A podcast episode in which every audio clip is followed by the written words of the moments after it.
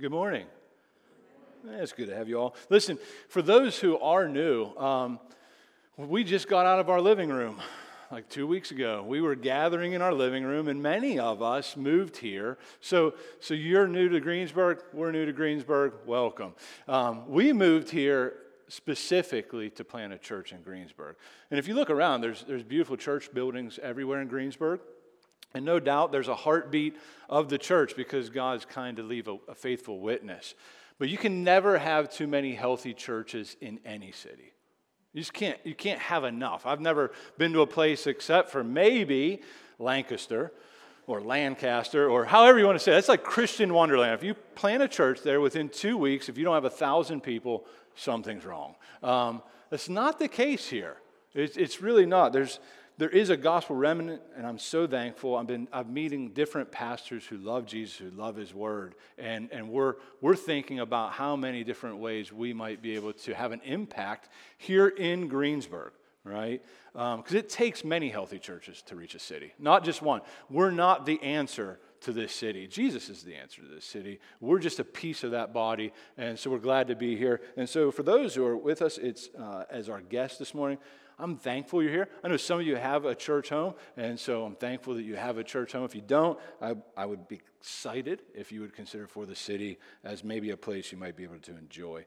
Um, as Eli just read, we're going through the book of Galatians. We started last week, and, and we love to be able to read the full chapter right? Because we're only going to take small chunks of it. But what we want you to understand there's a context, there's a meaning, there's an understanding around those few, let's say, verses that we're going to be working from today. And we want to understand the bigger picture so that you might be able to stand this piece, right? So last week we went through the first five verses, and today we're going to go through six through 10.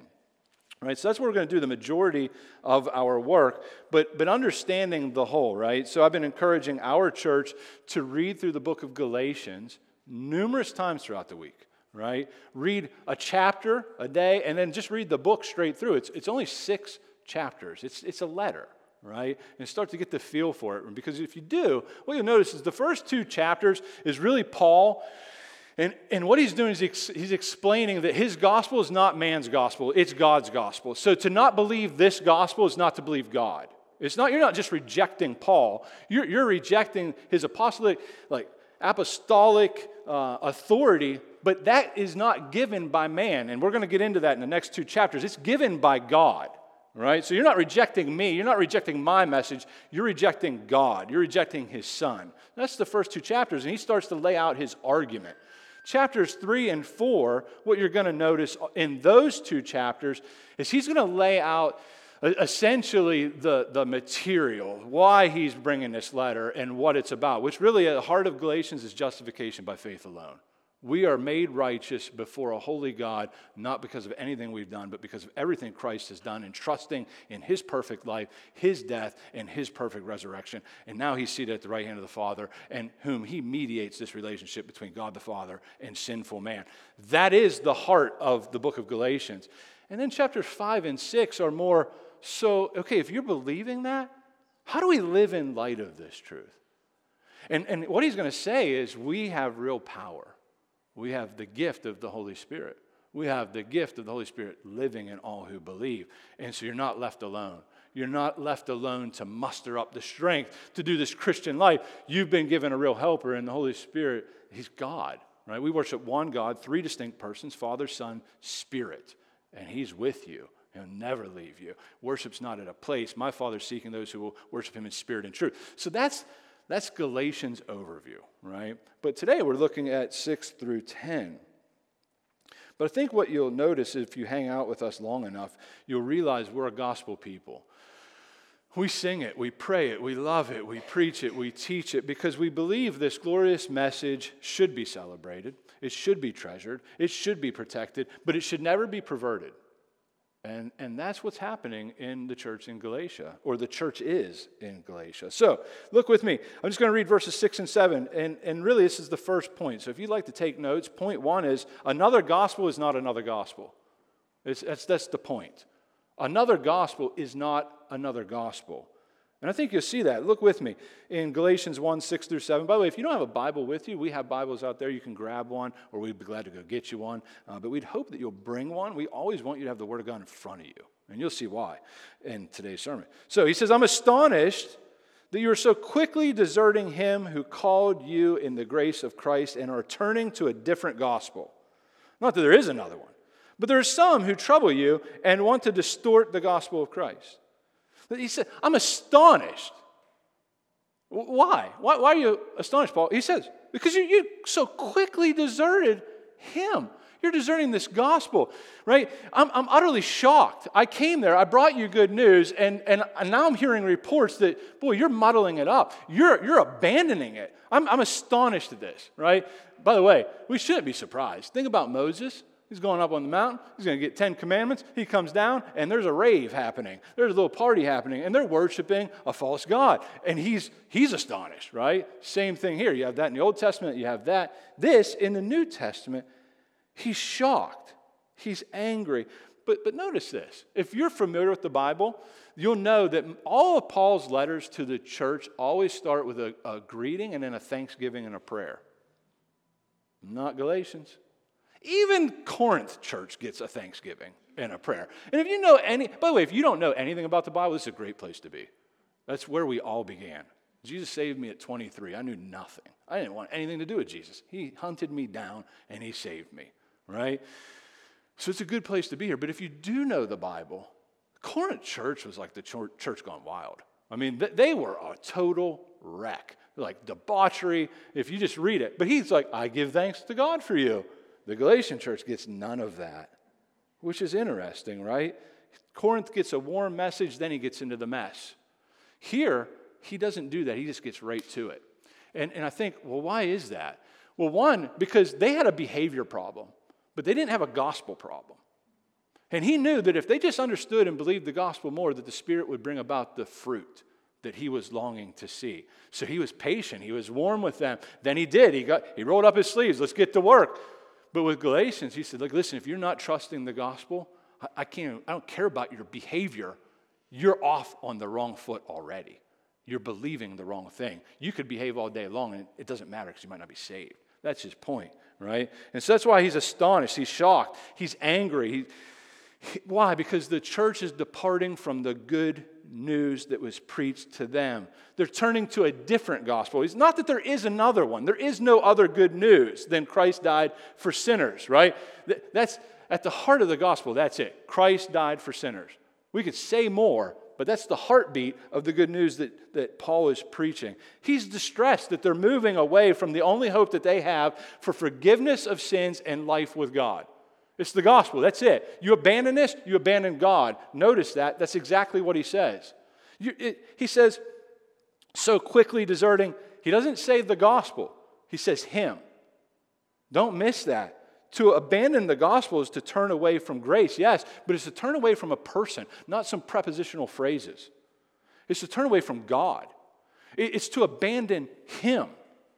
Because the good news is, is the good news of what Christ has done to bring us near to God, right?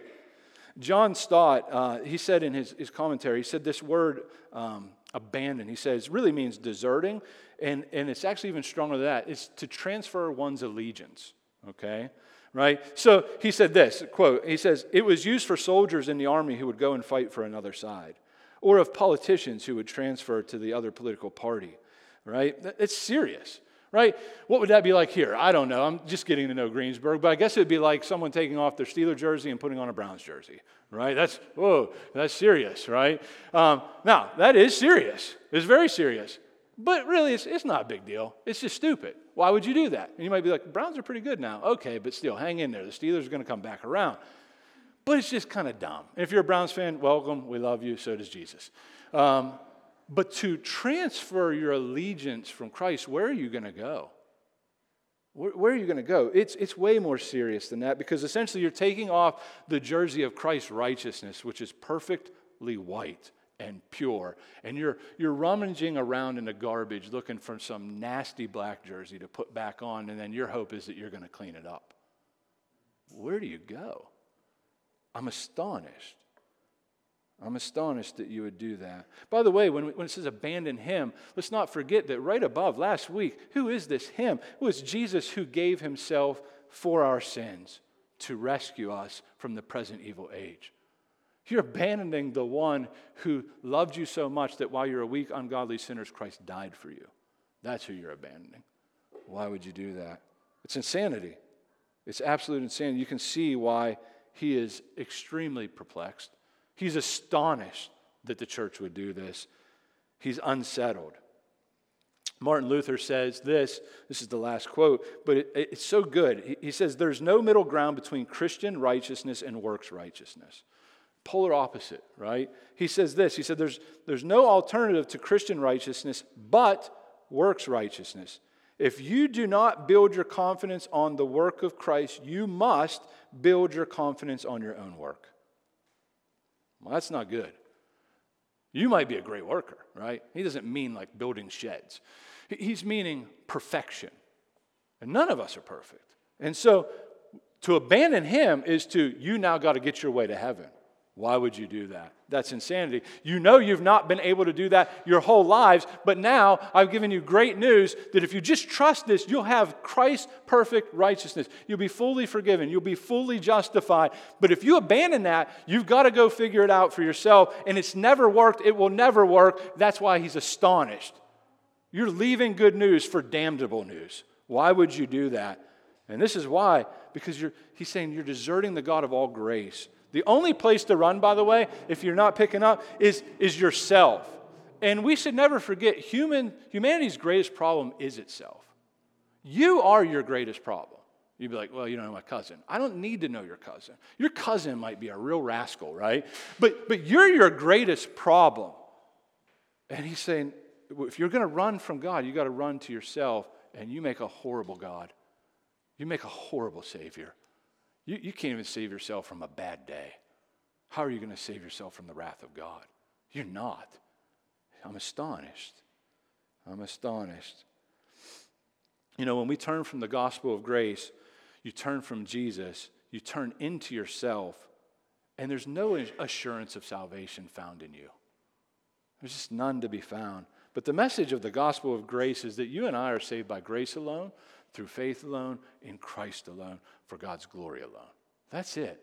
That is the message, right? Nothing more, nothing less. It's perfect just the way it is, right? It, you can't look in, you have to look up. It, it requires faith. And it, you might just have a little bit of faith, and that's sufficient, right? Because I think sometimes we make it about the, you have to have this great faith. No, you, you, you can have a very minuscule faith, but it needs to be in a great God who can actually do something. So it's the object of your faith that saves you, not the amount of faith that saves you, which I thank God for that because there's times, especially over this last year, I'm like, why did we move here again? This is insane. It's like just me and you and, and the puppy and Sarah. And, and, and then he kept bringing a couple more people, but God never left us. Well, listen, if he never left us in the city of Greensburg, which is even silly, even if you fell alone there, he will never abandon you ever. Why would you turn from him? The only place to go is to you. You can't save yourself. You can't save anyone, right? So assurance is our assurance is anchored in the fact of God's love and grace through Christ who called us. You see it right in the text. He called us. We didn't, we didn't call ourselves, right? So we trust him. He's a great Savior. Okay? So that, that's the first point. But the second thing I think we're going to see is if you look at verses 8 through 9, is a, a different gospel brings condemnation. Right? That's really at the heart of what he's saying. A different gospel brings condemnation. Listen as I read verses 8 and 9. He says, But even if we are an angel from heaven, should preach to you a gospel contrary to the one we preached to you, let him be accursed. That word is anathema essentially go to hell. Well, that's not very kind. Talk to Paul. As we have said before, so now I say again if anyone is preaching to you a gospel contrary to the one you received, let him be accursed. Let him be under a curse, right? I love that Paul throws himself in here. Or if I just go crazy, and I come back around and I'm like, oh, you know, I know I said it was just by grace alone, through faith alone, Christ alone, but I was wrong. Totally got that thing messed up. There's one little more component. You definitely got to do this thing. You got to be circumcised. You, you got to quit eating pork, all right? You got to put away the bacon. Whatever he says, he's saying, don't believe me. I think there was an angel in. Someone might say, why would he throw an angel? Why would an angel, I mean, little cute little cherub come and bring bad news? I don't know. Talk to the Mormon religion. It's real. I don't say that to discredit them. I, I pray. We, we've just interacted. The first church of Mormon liked 4TheCity church. And I'm like, that's interesting, but I hope to get to know them because they're lost. They're just as lost as I was because they're trusting in a Savior who can't save. They're trusting in a different Jesus. They're trusting not in the gospel of grace, they're trusting in a message that did come down from an angel that was not true. They didn't listen to Paul in Galatians. Paul said, If I come back and I say something different, don't believe me either. This is serious. Some might say, Wow, Paul, this seems a little harsh. It's just a little different than what you taught, you know? But besides, these Judaizers, which we talked about last week, they're really, I mean, they love God. They talk about God all the time. They're actually very kind. They're very, they're, they're sweetie pies. They're serious. I mean, they're very serious about their religion. What, what they say, you know, it kind of makes sense, right? It's, you know, essentially, we got to take on some Jewish traditions. It's not a big deal. Why so intense? Chill out, Paul. They might say that. But put yourself in Paul's sandals. Seriously, put yourself in Paul's sandals and think about Paul, who is the greatest missionary, preaching, church planting man who God ever allowed to walk the face of the earth. He went to bring good news. We went to Greensburg, but we had a U-Haul. We had people to help move us. I mean, it was not a big deal, right? It was a big deal for us because, well, we're very fragile. But Paul had to cross mountains. He had to cross seas. He, he got beaten, he got bloodied, all for the sake of bringing the gospel to a people who wanted nothing to do with God, nothing to do with the gospel. And so he was willing to, to he's going to talk about, I'm going to show the scars that I've experienced to make sure you have this gospel message. And now you're turning away from it? This is serious, right? And you're going to hear it all throughout the letter, right? In Galatians 3:1, you don't have to turn there. He's going to say, "Oh, foolish Galatians." Listen, he's going to say, "Who has bewitched you?" Who's bewitched you? It was before your eyes that Jesus Christ was publicly portrayed as crucified. In, in Galatians 5:1, he's going to say, for, listen, for freedom, Christ has set you free. Stand firm. Do not move. Do not submit again to a yoke of slavery, because if you do, you'll fall away from grace. That's what he's going to say, right? And so, how quickly new believers can just drift away from grace. We just, we just do and fall into false teaching. It just happens. Why are they so attractive? Because if you just if you just think about it in, intellectually, well, why would you ever want to go try to earn your way into God's favor when it's there? But we do it. We drift. You're like, I don't do it. You do it. You do it.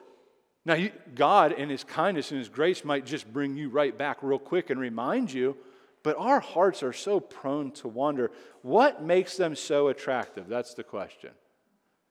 And I think false gospels are attractive because they, they essentially glorify man or woman. They make much of you. They don't make much of God, right? You can boast in your achievement, right? Like you can make Jesus like your hype boy or hype, you know, like, yeah, he helped me, but look at what I've done. I mean, I read the Bible from front to back three times a week, and I do it in the original language. I read it in Greek, I read it in Hebrew, and I read it in a little bit of Aramaic.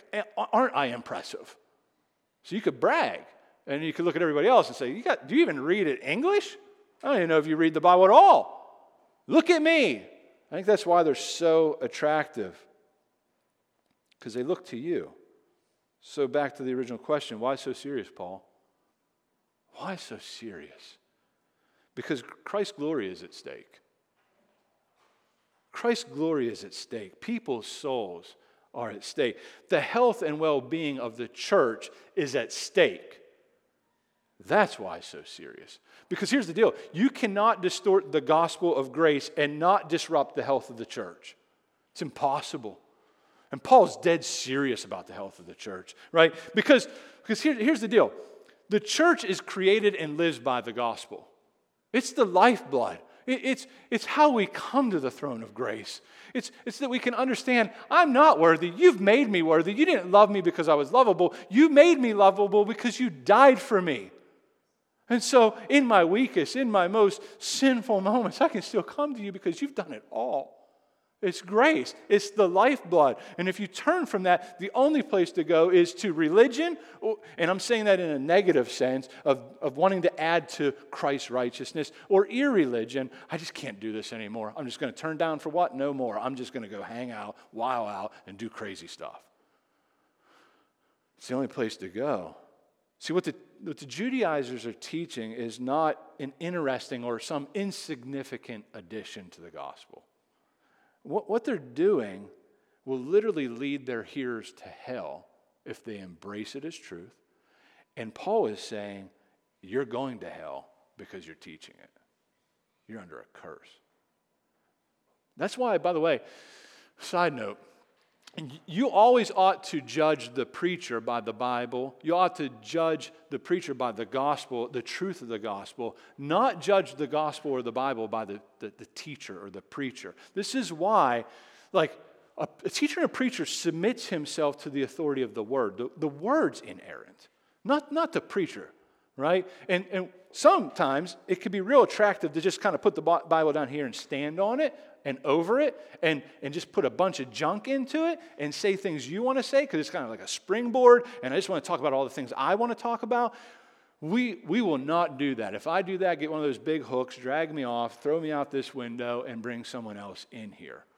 Because I have, I have no words other than that than what's found in the Bible. The Bible is living and active. It's sharper than any two edged sword. It pierces the division of soul and spirit and joint and marrow. Every one of us are seen by God. We are naked. We are exposed. We cannot hide from Him. His word brings healing, it brings life, life abundantly. And to go outside of that is not good news for you at all. So we want to stay very close to the word. We want to learn the word. We want to bring out the truth that's in the word so that you can see it now, I need the Holy Spirit to do that heavy lifting, but I'm going to do everything in my power to do that. I don't want to just put stuff into the Word to say all the things I want you to know, because I want you to know God. I want you to know God. And the way we know Him is through His Word by His Spirit. So ask Him to teach you, and He loves to do that. He loves to do that. That's why it's so serious practically. For what this means for 4TheCity Church is that you and I should have healthy disagreements. I know within our culture, it's like, whoa, we don't disagree about anything, cancel that person. But that ought not be true in the church. We can have healthy disagreements as long as we're loving one another over it, right? Um, so, Bible translation. Uh, if you're not Sure, we're using the ESV, but we're not an ESV only church, right? If you're like, oh, I really like the NASB, me too. I love it. I study with it. It's enjoyable. You're like, well, I like the NIV. I might be like, ah, it's okay, right? Depending when you when you got it, right? 1987 and before, it's good, but then they took out some gender pronouns that really mattered and made it kind of messy. But that's cool. That's cool. We can, we can have healthy debates over that. We ought to have healthy debates over that, right? Otherwise, you might end up like a King James only church, which is not good. I mean, I mean that. It's not good. It's not good at all. Style of worship. We can discuss that. We can be, we just want music that exalts Christ, that teaches the gospel, that's not man centered, that if you changed a few words, you couldn't just put it on, you know, pop radio and sing songs about your boyfriend or girlfriend. Like, we want Christ exalting, gospel centered music. But we could even disagree about some of those things. Doesn't mean we'll change it, but we could have a healthy, vibrant conversation, right? So, all those things, but we must be united around the, the gospel. We must understand the gospel. It's, there are open handed discussions, but the gospel is not one of them. It's, it's, this is the gospel, and I'll die for it. I'll die for it. And I want you to say, I'd do the same. And God would need to give me grace to do that because I'm a coward at most of my life and I just want to run from it. But right now, as I stand here today, I think, yeah, no, I'd die for it. Hope I could do that if it ever happened. Because the gospel is worth fighting for, it's worth speaking out over. It's worth reminding ourselves over and over again. That's why Paul is so serious. That's why his language is so serious. Why? Because of love. Love. Right? Song comes to my mind. I'm old. What's love got to do with it? Right? You know that song? If you don't, it's okay. It's not that great. But love has everything to do with it. Love has everything to do with it. Jesus says, You will know my disciples by the way they love one another, but it's not a mamby pamby kind of wimpy love. No, Paul's giving them love. He's saying, I love my God. I love this church. I love the gospel. I'm astonished. It's, you get this, right? You understand this tone if you have anyone in your life you love. You just you get it. We are just at the beach. It was awesome. My wife's like, Why didn't we plant a church at the beach? I don't know. Greensburg. She's like, we could have done that. Like, I mean, we could have came here, and it's great to suffer in the sand, right? Sunshine, but there's still sin there. We came to Greensburg. But you understand the language, right? I have a daughter, I'm, I'm like, I love this girl. And if she's in the water and I see a shark coming near her, I'm not going to be like, um, sweetie, I just want you to know that there's a great big fish with great big teeth and he's coming near you. So, like when you get some time, maybe you could just gather your things, come to shore, and daddy will get you a little, you know, ice pop.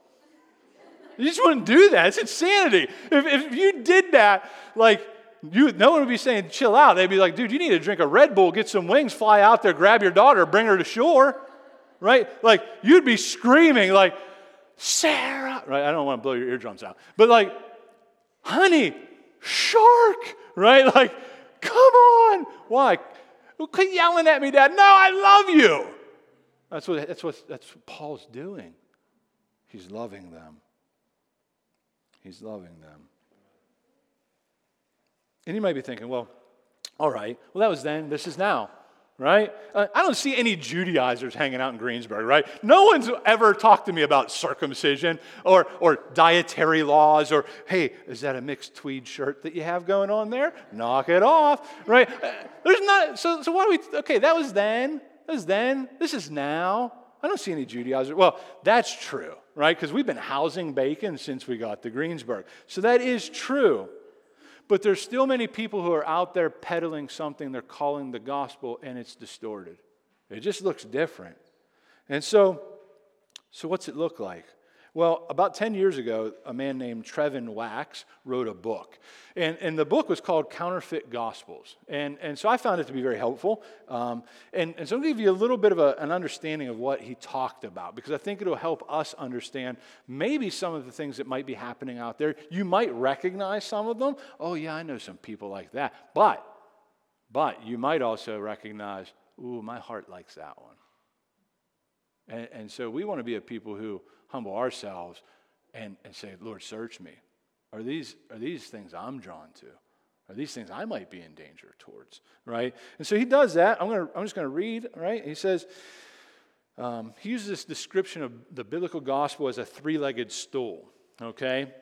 Where each leg of the stool is important in understanding the message of the gospel. And so he explains each leg. The first leg is the story, the gospel story, right? The grand narrative of the Bible, the creation, fall, redemption, restoration. So that's one leg. Then within that overarching framework, he would call it the announcement, the gospel announcement um, about Christ and what he's done in his perfect life, his substitutionary death, and his resurrection and his exaltation. So that's the second leg. And then the third leg is he calls the gospel community, right? So you got story, announcement, community. And, and within that, that the gospel births a gospel community. We call that the church, right? The church is not a building, it's God's redeemed people. It's the embodiment of the gospel and the manifestation of God's kingdom here on earth. So, so that's the three legged stool. You need all three legs for that thing to actually be stable, okay? Pretty easy. You can see it, you can picture it. I should have brought a stool, but I didn't. Um, in the book, then, he says, but there's these colony of termites that essentially eat away at one of the legs until this, this whole thing topples over on itself because it can't stand if you remove any one of those legs. So, with all that as a little bit of an introduction, I'm going to read to you, I'm going to read them kind of quick because I'm going to run out of time if not, but six of them. And you can look them up online. Um, you could buy the book or you could just look it up. He has a PDF of it, right? But he gives the first counterfeit therapeutic gospel. The story of the therapeutic gospel, by the way, is the fall is seen as a failure for humans to reach potential. Sin is primarily about us, it robs us of our sense of fullness. Well, what's the announcement? Well, Christ's death proves our inherent worth as human beings and gives us the power to reach full potential. What's the community? The community helps us along in our quest for personal happiness and vocational fulfillment. That's called the therapeutic gospel. That's a counterfeit gospel. That's not a true gospel right? Well, what's the next one? You're like, well, I don't know about that. Okay, judgmentlessness, right? Judgmentless gospel. Story restoration is more about God's goodness than his judgment of evil or his response to rebellious humanity. The announcement, Jesus' death, is more about defeating humanity's enemies, death, sin, Satan, than the need for God's wrath to be averted by his sacrifice. Community. The boundaries between community and the church and the world are blurred in a way that makes personal evangelism less urgent and unnecessary. Because, well, if there's no judge, hey, right? Eat, live, die tomorrow. We all go to heaven. Yay. Right? So, so that'd be one. And there's, I'm going to just read the titles of the other ones and going to keep moving. There's the moralistic gospel. There's one that's called the quietist gospel, um, kind of like Amish, but a little different. There's the activist, right? Seen a lot of that over the last year. There's the churchless gospel, and all of them are perverted. That's just to name a few, by the way. You can look them up. I was going to read them all, but I'm not going to do that. But you should look them up and you should see is my heart lean towards one of those counterfeits, right? Now, how do you know? Because that's really the question.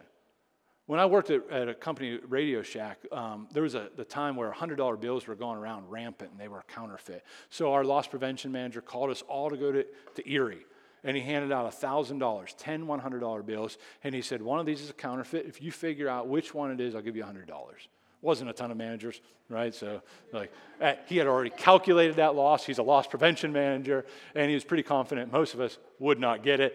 A couple of us might get lucky, right? So we're all looking at it, and this is serious. 100 bucks, man, that was a big deal for me. And so I'm trying to figure it out, and I, I blew it. We didn't get the little pen and all the little things. And, and then I thought, oh man, he's going to teach us all about counterfeits. And he didn't. He taught us about a $100 bill. I know more about a $100 bill now than I ever would have cared to. I just thought it'd be nice to have some, right? That's all I knew about a $100 bill. But, but the thing he taught me that day is the best way to spot a counterfeit is to know the real thing. That'll preach, right? That, preach on, loss prevention manager, right? And so I bookmarked that in my heart and in my mind, which is why, as a church, we're very serious about celebrating, singing, preaching, teaching, loving, praying, rallying around the gospel. And everyone's gospel centered anymore because it's such a cliche little tagline. But then you show up and you're like, mm, not sure about that. I'm not sure about that, but we seek to be that. We seek to be that. And, and the temptation to even move off center, it's there. Because you could just do some things and finagle some things, and lots of people would show up. But you just lead them to hell. Because only the gospel is the good news of salvation. It is the power of God unto salvation to all who believe. So we preach, we teach, we love the gospel. That's why Tuesday nights, as we gather, are important. Because that's really where we get to hear from one another more. And those things are going to continue to grow and change. But we'd love for you to show up. You're like, well, I've only ever been here one week. Okay, we all started there, right? And, you know, we got room. So come on in if, if you're new and if you're looking for a church home. We're going to be, in a couple weeks, we're going to be going through a book called Saturate. We already went through it as a core team. But why it's so important is because in that book, you understand what the gospel is and how to live in light of it. So that's, we're going to be going through that again. But just miss, don't miss this. Listen, this is why we need clarity on what the gospel is. So many other things clutter our minds, so many other things clutter our lives. And I'm talking about the church. we are tempted to forget about the gospel and move on to bigger and better things, right? In many churches, the temptation could be to focus on being good parents, which, by the way, we're pro good parents. Like, we like good parents. You could be a horrible parent, and we like that. We like you. We don't like that. We would want to help you. We want to serve you. We want to equip you, right? And we're all somewhere between good and a mess, right? To have good marriages. We want good marriages. We want healthy marriages. We, we want that, right? And to have meaningful relationships and friendships. We, we want that. These things are important to us. Social justice work. Like we want to do things in the city, but none of those things are the gospel. They're all good. They're not bad, but they're not the main thing. And we believe that if you understand the main thing, if you understand the gospel, that from that will flow, that's right, what it means to be a parent that parents with grace. And what to do when you blow it. What to do when you blow it. To say, I blew it. I totally wrecked it up. I'm sorry. Thankfully, you have a perfect heavenly Father. All right, let's go to Him in prayer. Let's ask Him to help Daddy get a grip, right? Marriages, right? But the gospel informs all of those things. The reason it matters is because if we're not careful, we'll slowly drift away from the gospel of free grace into gospel and being a great parent, gospel and being a great husband, gospel and being a great wife, gospel and being the best of friends. You're not a great Savior. You're not a great God. You're a horrible God. Quit putting the pressure on you. Thankfully, we have a perfect God. Let's worship Him. And that's where freedom is found. We must contend and uphold the gospel of grace because there is no other gospel. Third and final point that doesn't mean we're almost done, by the way. I have to quit doing that. But we'll be done soon. We'll be done soon. Hang in there. We love to preach the word, we love to teach the word, and we're not afraid to do that for length. We'll, we'll binge 18 episodes of Netflix, not blink, but boy, keep it under 30 minutes or my waffles will get cold. We don't believe that. We don't believe that, right? The third point is the gospel of grace creates God pleasers, not man pleasers. You see it in verse 10. Verse 10 says, For am I now seeking the approval of man or of God? Or am I trying to please man? If I were still trying to please man, I would not be a servant of Christ, Paul says. Whew. This verse, by the way, is a link between the section we just went through and the section that's coming up. I almost threw it into next week, but you're getting it today. You might get some tomorrow or next Sunday. See, apparently, some people were accusing Paul of being some cowardly man pleaser, which is astonishing in itself. Possibly because they thought Paul avoided preaching circumcision and all the dietary laws and he lowered the bar for salvation, right? And, and he was essentially giving a cheap gospel, right? Just trust, just believe. I've heard people say that. Well, I love how he anticipates the argument off with a question. He says, Am I now? Am I now? you just read that. Anathema. You know, you want to believe that? You're accursed. Am I now seeking the approval of manner of God? What do you think, church? That's what he's asking. Oh, they're saying I'm a coward? What, what do you think now, Judaizers who are hanging out there? Do you think I'm a coward now? Am I seeking your approval now, Judaizers? What do you think? I mean, it's a, it's a rhetorical question. Of course, he's saying the obvious answer is God. That's right. Unlike the false teachers, Paul's goal was not to receive the applause of man. He wasn't looking for pats on the back. It seems pretty obvious after he just pronounced judgment upon them that, yeah, I'm not trying to, to get your approval. And I shouldn't be accused of trying to get your approval. I literally just told you that if you continue your antics, you will be judged by God. I don't care about your approval. I want to stand before my God and hear, Well done, good and faithful servant. I'm a servant of Christ. I'm not a servant of you. Man, do we need more pastors, more preachers, more teachers to have that spine? Paul's total focus is, is on his new master. His new master. His aim was to make much of Christ. Everything he did was for the sake of magnifying Jesus. That was his aim. Paul loved Jesus, which meant he loved the gospel. Paul loved Jesus, which meant he loved the gospel. He loved the church because he loved the gospel. Paul loved sinners, which meant he loved the gospel. To love the gospel is to love God. To love the gospel is to love the church. To love God and the gospel is to love sinners. That's what it means. So get this if the aim of your life is, to make a bunch of people impressed with you and get a pat on the back, then you will not be a faithful or fruitful witness to the gospel of Christ. You will not. Make no mistake about it. You cannot do it.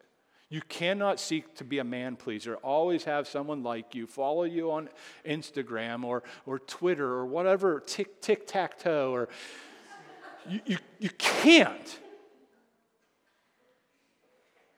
If you do, if you do, you will at some point turn from your God so that you can hear the applause of people that are broken just like you. It's insanity. But we do it. I've done it. God help us. Why does it matter so much?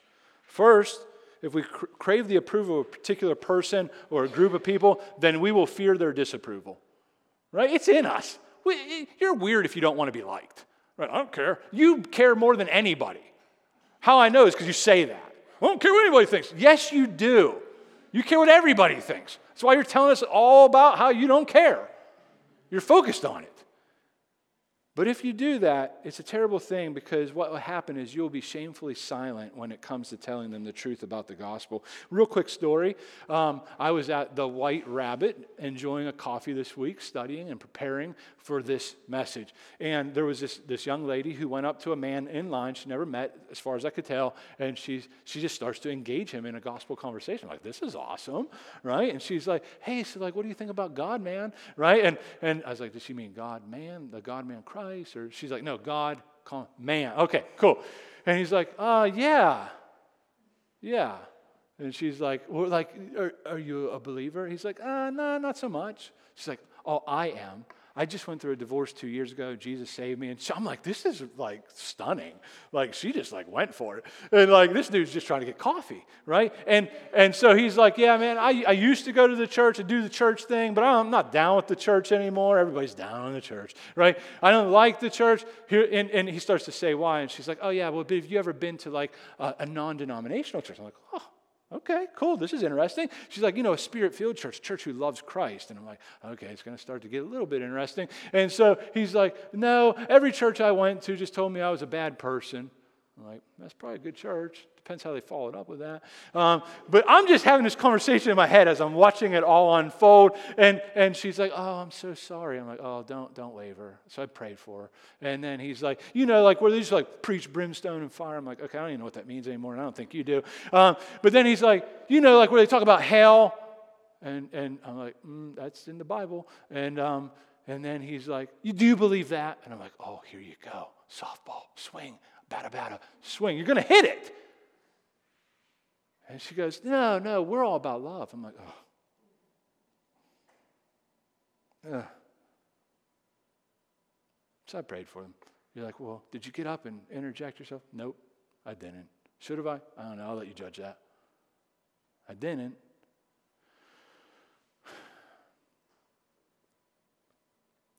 There's just so much fear of man going around and not enough fear of God going around. God, help us to fear you. Help us to have courage. Help us to trust in Christ crucified and risen. Give us courage to say that you're not saved if you don't trust in Jesus, that Jesus is the way, the truth, and life. The only way to the Father is through Him. Give us courage to do that. Why? Because people are deconstructing their faith everywhere at an alarming rate right now. Because they don't understand the gospel, I think, right? But your family, your friends, your neighbors, your coworkers, the ones you say you love, need you to be unashamed of the gospel. They need you to understand the gospel. They need you to understand you have the approval of God, and therefore you don't need the approval of man or woman or child. And you need grace for that. Because every one of us has a heartbeat of, I want you to like me. And that's a good thing, but it can become a bad thing when it's an ultimate thing right? And so, God, help us to do that. If not, you'll be tempted to fear people. You'll be tempted to blend in with the rest of the nominal evangelicals who just smile, say nothing, do nothing, except they might make you or bake you cookies. And gosh darn it, aren't they sweetie pies? But, but, but they're leading people astray. Just because someone gives you a smile doesn't mean it's love. Just because someone's nice doesn't mean it's love. I, I mean, this is so important that we get this because nice, you're not even commanded to be nice in the Bible. All right, so just get that word. That's such a wimpy word. Love, what, what is love? Love is, Jesus said, I laid my life down for you. I died in your place. You deserved wrath. You were the enemy of God. I took your place. I became an enemy of God. I absorbed the wrath of God in your place. That's love. Love is, is something that leads you, it's compassion that leads you to action. That's love. To love someone and you see a shark coming for them and to just sit on the beach and say, well, they really look like they're enjoying the sunshine and the salt water. I don't want to interrupt their day. That's not love. That's love of self. To, to wave, to, to sound the alarm for your neighbor and say, man, I love you so much. I want you to know that Christ died for you. That's love. I don't like that message and I don't like you, but I love you. No, you don't. No, I do. I've been praying for you. Would you come to our house for dinner? No, you mean person. Right? They might think that, but that is love. To continue to serve them and to love them, to pray for them and engage them is love. I got other things I want to say. We're going to skip all of that. Paul says, If I were still trying to please man, I would not be a servant of Christ. Here's what it comes down to if you fear people, then you will be in awe of them. By the way, fear doesn't mean like, ah, always in the Bible. It's, it's awe. You're amazing. You're stunning. Holy, holy, holy are you, God Almighty. It's awe. It's, you, you've caught his splendor. If you fear people, you'll be in awe of them. You'll be a slave to their opinion. You will serve people, not Christ. But if you, by God's grace, fear God, you will be captivated by His greatness. And you'll understand that there's no better place than to be in loving, joyful obedience to the God who died to save me. In a sense, you'll either worship the one and not the other. You either worship God and not worship the approval of man, or you will worship the approval of man and not worship God. It comes down to worship. Your heart, right? Ask yourself who do you desire to please? Whose approval matters most? What if the answer comes back as something other than God? Then remember the gospel. Run to Christ. Be washed. Be reminded that, that his love for you has not changed. Because the gospel destroys all idol pleasing, man pleasing veins that run through our heart, but they have to be killed often, daily. Every day you must wake up and die to that. Be reminded that you no longer live, but Christ lives in you. The God who loves you and saved you and died for you, Jesus Christ. And now by faith you walk with him, right? Because in the gospel, we realize that trusting in Christ, God, God's in the gospel, the, the full and perfect love and approval, you have been fully forgiven and you have his perfect righteousness. You have both by faith, right? And trust him. You've been fully forgiven. You have his righteousness. So if, if you're like, man, I've found that I, I am a people pleaser, ask him right now, right where you sit. God, forgive me. Change my heart. Give me a bigger picture of you. Help me to love you more, right? Come, He'll do that. You have a real personal God. If you're in Christ, He's with you, He's in you, He'll help you.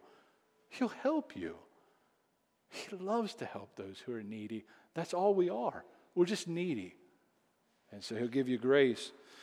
And so, Christian, listen, be approved, just, just be assured right now as you sit there of God's perfect love and approval of you, not because of you, not because you've never feared man, not because you've never been drifting towards a false gospel, but because Christ died for sinners. And you're one, so you qualify. And be assured. And if he died for you while you're a weak, ungodly sinner, how much more would he not just pour out grace and mercy and love upon his children? That's coming. Hang in there. I think it's chapter three, he really hammers it, right? So, as you sit here, if you're in Christ, God's pleased with you. He smiles upon you. He delights in you. And it's not because of anything you have done or haven't done, it's because of everything Christ has done in your place. And so, therefore, we live out of that truth, right? I'm not saying that, well, that we just believe. Belief in that is what changes behavior. Not, not behavior first, and then I'll get my believing right. It's when we understand the love of Christ his Spirit dwells in us. We learn what it means to walk by the Spirit, to be full of the Spirit, to be led by the Spirit, to live by the Spirit, so that God might produce in us love, joy, peace, patience, kindness, goodness, faithfulness, gentleness, self control. Oh, Lord, help us. He will. So you're, you've been approved. You are loved. And it's not because of anything you've done, it's because of everything Christ has done for you. That's the gospel. Don't drift from it. Stick very close to it and, um, and give thanks for it. And let's, let's respond. So let me pray, and then Kevin's going to come up and he's going to lead us. We're going to sing a couple more songs, and he'll tell you all about it. So, Father, we thank you that there is one gospel, one true, pure gospel. God, help our church to stay so close to it, so very near to this one true gospel.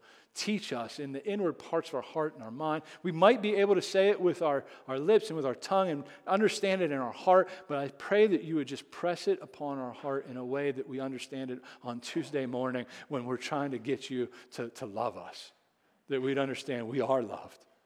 God, help us. We need your help. We need your grace. We're so thankful you're a father who loves to help his children. Pour out more of yourself upon your people, we ask in Christ's name. Amen.